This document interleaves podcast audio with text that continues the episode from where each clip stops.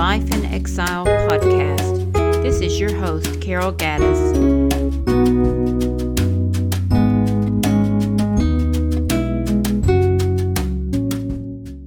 What's in a number?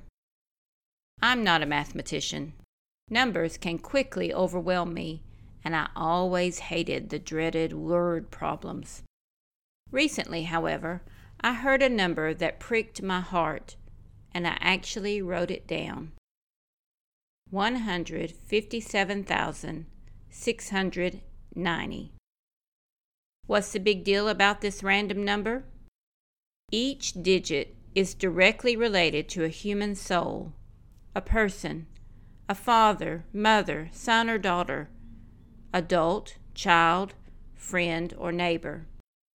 These individuals who make up the number one hundred fifty-seven thousand six hundred ninety are souls that die every day without having accepted the good news that Jesus came to save them.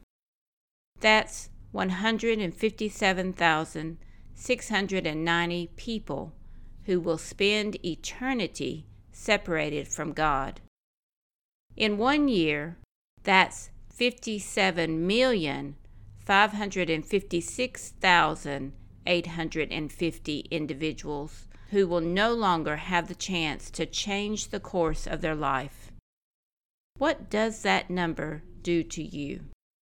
As a person who has known the joy of being in relationship with Christ for fifty years of my life, who has lived in peace with my eternity secure, it breaks my heart.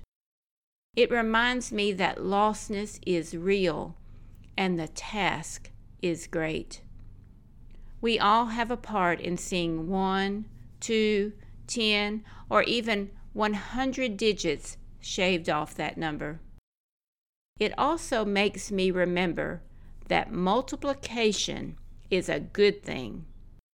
Again, for a non-math person, you may find me still using my fingers to work out my multiplication tables.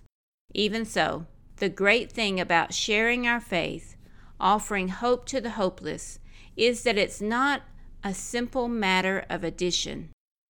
Sharing my faith with one person and their sharing with another might sound like one plus one equals two, but in reality, it's so much more.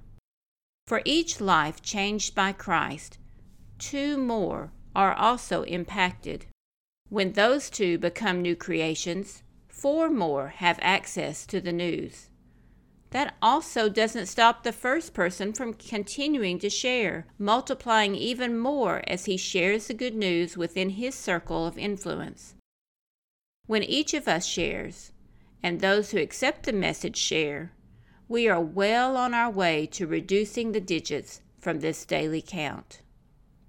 Will lostness be eradicated? In truthfulness, no. But that doesn't mean we give up and stop sharing.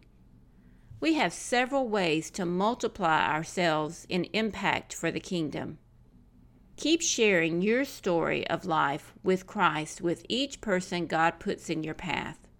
That's the boots-on-the-ground effort we are all called to do with the Great Commission. No one is exempt, no matter where you are in this world. Disciple and train others to be active and effective witnesses too. That's the making disciples part we're all called to do.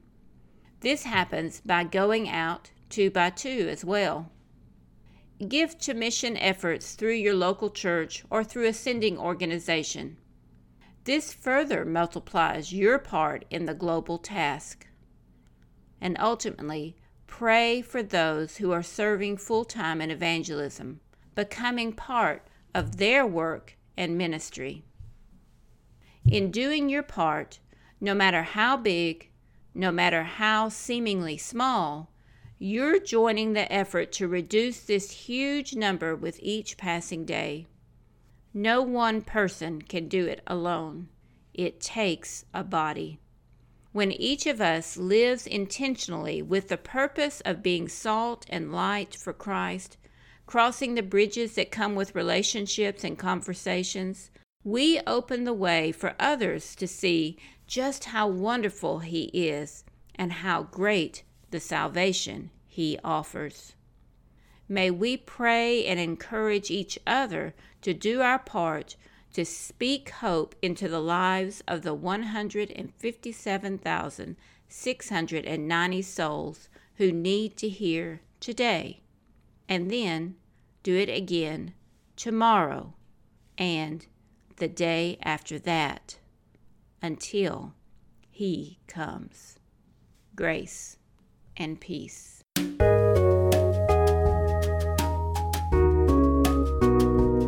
This has been a podcast of Carol Gaddis. To find out more, visit life in exile dot net. Please share with a friend if this has encouraged you. Thank you for listening.